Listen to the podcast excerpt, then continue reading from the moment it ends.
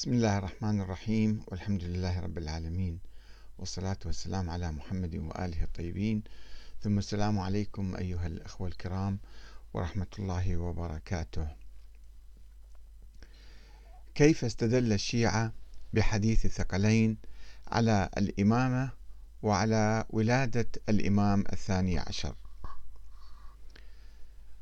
ورد حديث الثقلين بعدة صيغ منها إني مخلف فيكم الثقلين كتاب الله عز وجل وعترتي فقط. يعني كتاب الله عز وجل وعترتي. ومنها بصيغة أهل بيتي ومنها بصيغة بصيغة تجمع الاثنين. عترتي أهل بيتي يعني أهل بيتي تشرح كلمة عترتي. وقد ذكر مسلم في باب فضائل علي بن أبي طالب كتاب فضائل الصحابة حديثا عن زيد بن أرقم يضع أهل البيت مكان العترة قال قام رسول الله صلى الله عليه وسلم يوما فينا خطيبا بماء يدعى خما بين مكة والمدينة فحمد الله وأثنى عليه ووعظ وذكر ثم قال أما بعد ألا أيها الناس فإنما أنا بشر يوشك أن يأتي رسول ربي فأجيب وأنا تارك فيكم ثقلين أولهما كتاب الله فيه الهدى والنور فخذوا بكتاب الله واستمسكوا به فحث على كتاب الله ورغب فيه. ثم قال وأهل بيتي. ما في كلمة عترتي فقط قال وأهل بيتي. أذكركم الله في أهل بيتي. أذكركم الله في أهل بيتي. أذكركم الله في أهل بيتي. ثلاث مرات يعني. فقال له حسين ومن هذا الراوي ينقل الرواية فحسين يسأل الراوي يقول له ومن أهل بيته يا زيد؟ زيد هو الراوي.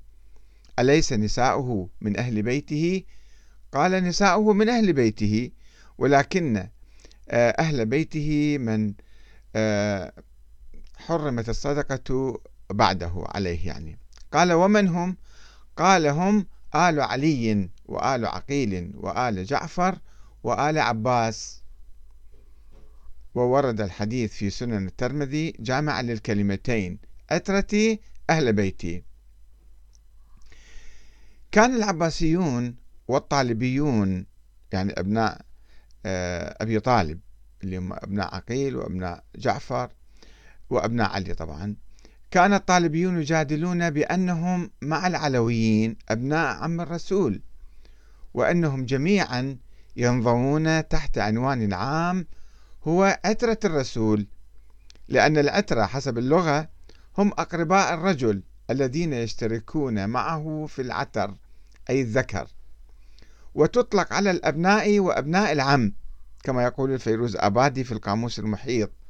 العتر والعتر آه، جمع عتور يعني الذكر الفروج المنعضة والعترة نسل الرجل ورهطه وعشيرته الأدنون ممن مضى وغبر.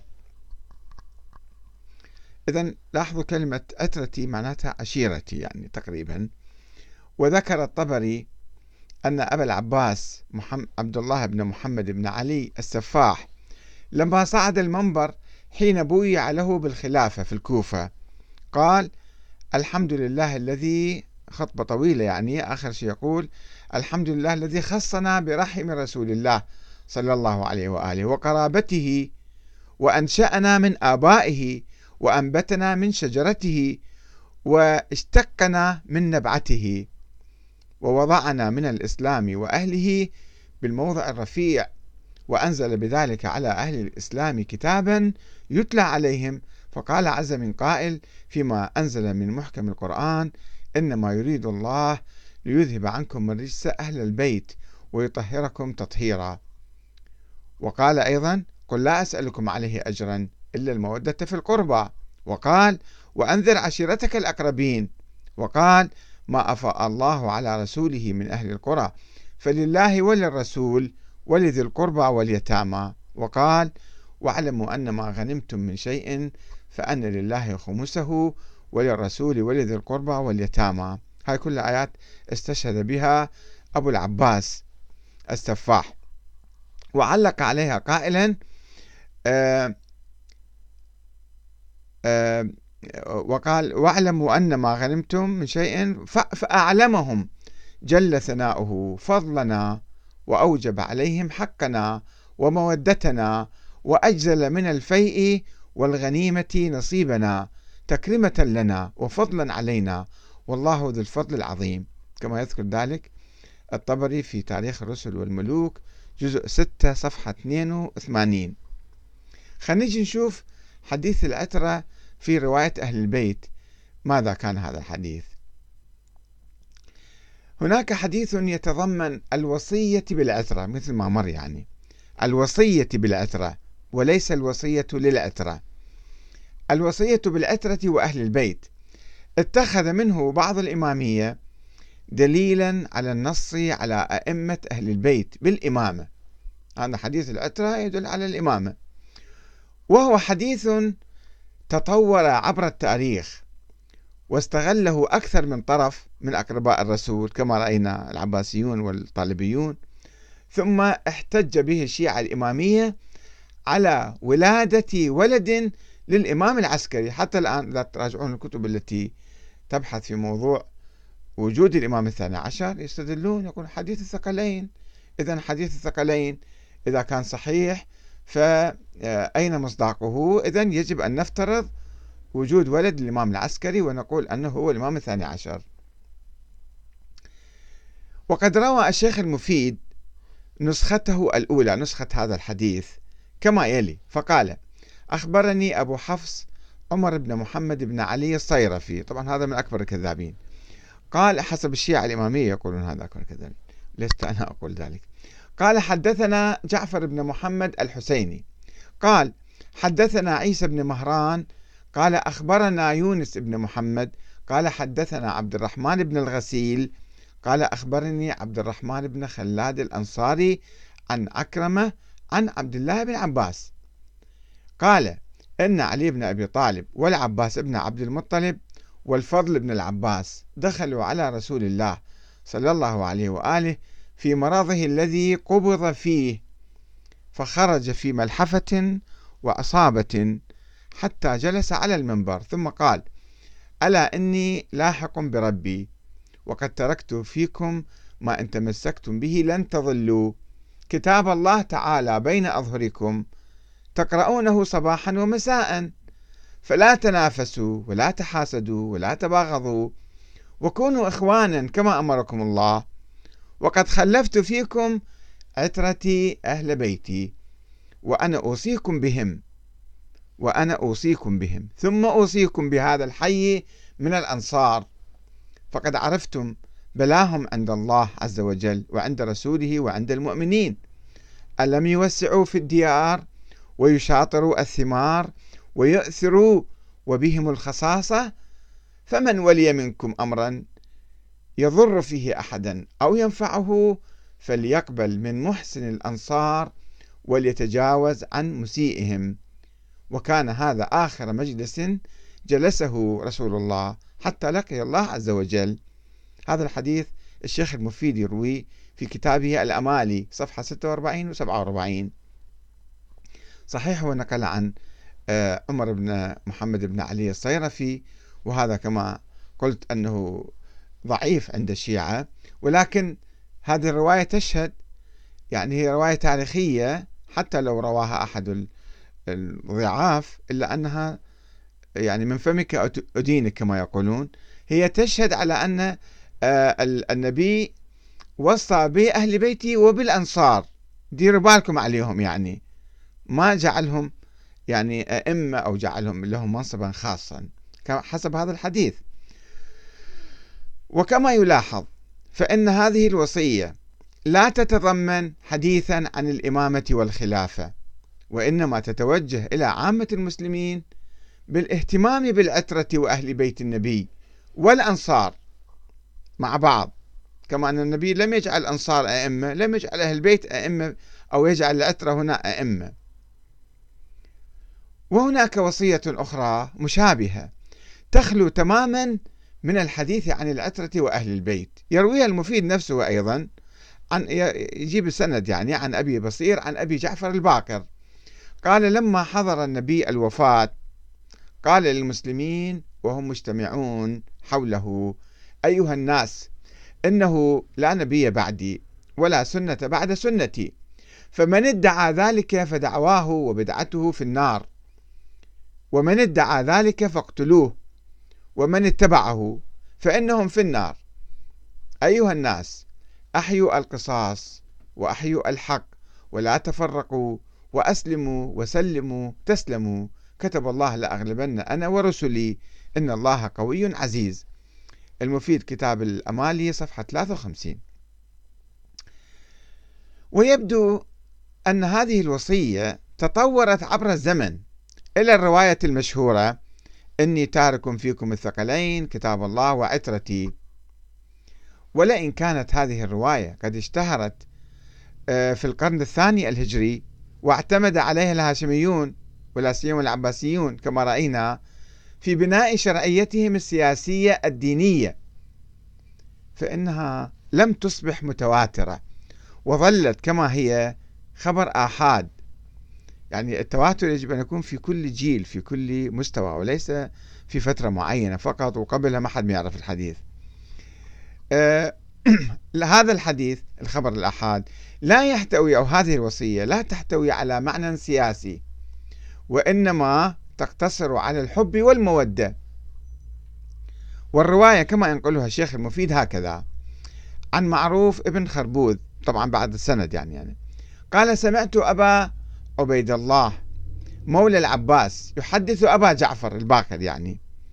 قال سمعت أبا سعيد الخدري يقول إن آخر خطبة خطبنا بها رسول الله صلى الله عليه وآله في مرضه الذي توفي فيه خرج متوكئا على علي بن أبي طالب وميمونة مولاته فجلس على المنبر ثم قال يا أيها الناس إني تارك فيكم الثقلين. وسكت. فقام رجل فقال ما هذان الثقلان؟ فغضب حتى احمر وجهه ثم سكن. وقال ما ذكرتهما إلا وأنا أريد أن أخبركم بهما ولكن ربوت. يعني عندي ربو يعني ما قدرت أتنفس. فلم أستطع. سببه سبب طرفه بيد الله وطرف بأيديكم. تعملون فيه كذا وكذا. ألا وهو القرآن. والثقل الأصغر أهل بيتي. ثم قال والله لا يحبهم عبد إلا أعطاه الله نورا يوم القيامة حتى يرد علي الحوض. ولا يبغضهم عبد إلا احتجب الله عنه يوم القيامة. فقال أبو جعفر إن أبا عبيد الله يأتينا بما يعرف. كتاب الأمالي المفيد صفحة 135 و 136 وبالرغم من أن هذا الحديث هاي الوصية يعني هذا الحديث لا يحدد من هم أهل البيت ولا يجعلهم أئمة للمسلمين إلى يوم القيامة. فإن الشيخ المفيد ينقل رواية أخرى أوضح منها ولكنها بدون سند هالمرة. ويدعي أنها يقول عنها يعني هذه الرواية ما جاءت به الرواة على اتفاق واجتماع من قوله عليه السلام. يعني من وين الاتفاق وين الاجتماع؟ يدعي المفيد هذا ذلك؟ يقول أيها الناس إني فرطكم وأنتم واردون علي الحوض. ألا وإني مسائلكم عن الثقلين. فانظروا كيف تخلفوني فيهما. فإن اللطيف الخبير نبأني أنهما لن يفترقا حتى يلقياني.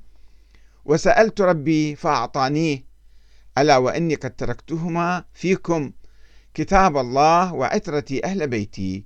فلا تسبقوهم فتفرقوا ولا تقصروا عنهم فتهلكوا ولا تعلموهم فإنهم أعلم منكم. إلى أن يقول ألا وإن علي بن أبي طالب أخي ووصيي يقاتل بعدي على تأويل القرآن كما قاتلت على تنزيله. هذا الحديث ينقله المفيد. في كتاب الإرشاد. طبعا تعرفون المفيد هو مؤسس الفرقة الاثنى عشرية في القرن الرابع الهجري. ينقل ذلك في كتابه الإرشاد جزء واحد صفحة 180 هنا يعني تلاحظون أنه هو حاول بهذا الحديث المفتعل اللي بدون سند لنقل المفيد أن يدعم نظرية الإمامة الإلهية. ولكن الشيخ المفيد نفسه رفض الاعتماد على حديث الثقلين أو العترة وقال في حواره مع الزيدية الجارودية. هذول الجارودية كانوا يؤمنون بحصر الإمامة في البطنين يعني أبناء الحسن والحسين. لا على التعيين أي واحد منهم يخرج بالسيف ويدعي الإمامة أو يتصدى الإمامة يصبح إمام ما عندهم سلالة معينة وإنما أبناء الحسن والحسين. الشيخ وكان مستفيدين من هذا الحديث ذيك الأيام في بداية القرن الثاني الهجري. الشيخ المفيد آه، يرفض كلامهم ويقول آه، قالت الإمامية هذا الخبر بأن يكون حجة لمن لمن جعل الإمامة أو لمن جعل الإمامة في جميع بني هاشم أولى من أن يكون حجة لمن جعلها في ولد فاطمة. لأن جميع بني هاشم عترة النبي وأهل بيته بلا اختلاف. الشيخ المفيد يقول للجارودية للزيدية الجارودية إذا كنتم تحتجون بهذا الحديث حديث الثقلين والعترة فالعترة هي كل أقرباء النبي فما في دليل على نظريتكم السياسية الخاصة في أولاد أولاد فاطمة أولاد الحسن والحسين يعني. وأضاف لأن لا نعتمد على ذلك. ولا نجعله أصلا لنا في الحجة. قال هذا الحديث الثقلين إحنا ما نعترف به وما نجعله حجة يعني في نظرية الإمامة. هذا في كتاب الجارودية صفحة 40 إلى 41 الشيخ المفيد. ويستنتج من بعض الروايات أن الإمام الباكر قام أولا بطرح شعار أهل البيت في مقابل شعار العترة. الذي كان يتشبث به العباسيون والطالبيون وإحنا من عترة النبي فإحنا إذا من حقنا أن نحكم ومن حقنا أن نكون خلفاء. وخطب في المدينة قائلا الإمام باكر. قد بلغ رسول الله صلى الله عليه وآله الذي آه، بلغ الذي أرسل به فالزموا وصيته وما ترك فيكم من بعده من الثقلين كتاب الله وأهل بيته. الذين لا يضل من تمسك بهما ولا يهتدي من تركهما. شوفوا إضافات صارت على الحديث. وقام بتفسير كلمة أهل البيت الواردة في القرآن الكريم في سورة الأحزاب إنما يريد الله ليذهب عنكم رجس أهل البيت ويطهركم تطهيرا بأن المقصود منها مو عموم أهل البيت ولا عموم الأترة الأئمة من نسل الرسول الذين أوصى بهم وأمر باتباعهم. كما يقول الكليني في الكافي في كتاب الروضة حديث رقم 5494 على 6 لاحظوا كيف هنا صار تطور آخر في استفادة سياسية وإنشاء نظرية دينية سياسية على ضوء هذا الحديث حسب ما يروى عن الإمام باكر وكما قرأنا الحديث في البداية آه، السنة رووا هذا الحديث ولكنهم يعني مسلم ذكر هذا الحديث في كتاب فضائل علي بن أبي طالب كتاب فضائل الصحابة عن زيد بن أرقم أنه آه، أهل البيت وضع أهل البيت مكان الأترة ويقول آه، قرأنا لكم الحديث في البداية أذكركم الله في أهل بيتي. ثم قال عفوا ثم قال وأهل بيتي. أذكركم الله في أهل بيتي أذكركم الله في أهل بيتي أذكركم الله في أهل بيتي. يعني اهتموا فيهم. فقال له حسين ومن أهل بيتي يا زيد؟ أليس نساؤه من أهل بيتي؟ قال نعم نساؤه من أهل بيته ولكن أهل بيته من حرم الصدقة بعده. قال من هم؟ قال هم آل علي وآل عقيل وآل جعفر وآل عباس. الخلاصة. لأن هذا الحديث صار محل جدل بين مختلف الفرق الإسلامية القديمة وربما لا يزال حتى الآن يشكل يعني مادة للخلاف الطائفي بين المسلمين السنة والشيعة. لا بد أن نستخلص منه هذه النقاط التالية ونقول باختصار. أولا إن العقائد الإسلامية أو أصول الدين أو ضروريات والمهمات من الدين لا تبنى على أخبار آحاد أو أخبار الآحاد أو الإشاعات وإنما على صريح القرآن الكريم. هذه من هنا نأخذ العقائد. غير القرآن ما عندنا شيء اسمه عقيدة. تبقى نظريات فرضيات أقوال مثلا.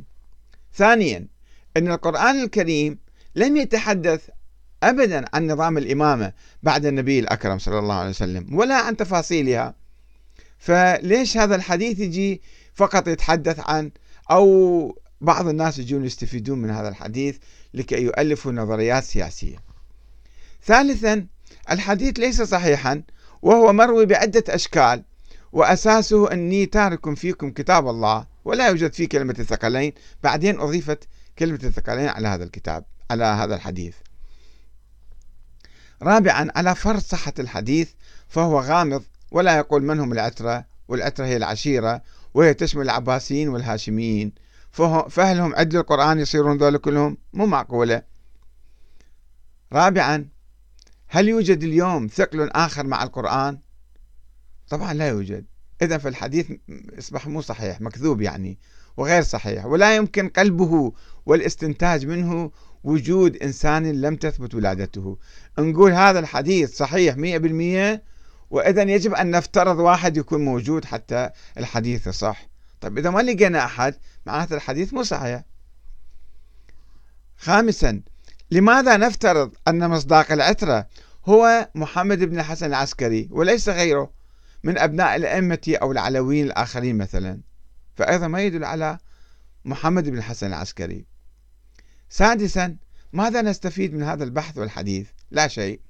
وإذا قلت أحاديث الأئمة فإن الأئمة لم يأتوا بشيء جديد إضافي على الإسلام وأحاديثهم الأخرى ضعيفة وغير موثقة وغير مسندة فلا عبرة فيها إلا قليل منها يعني.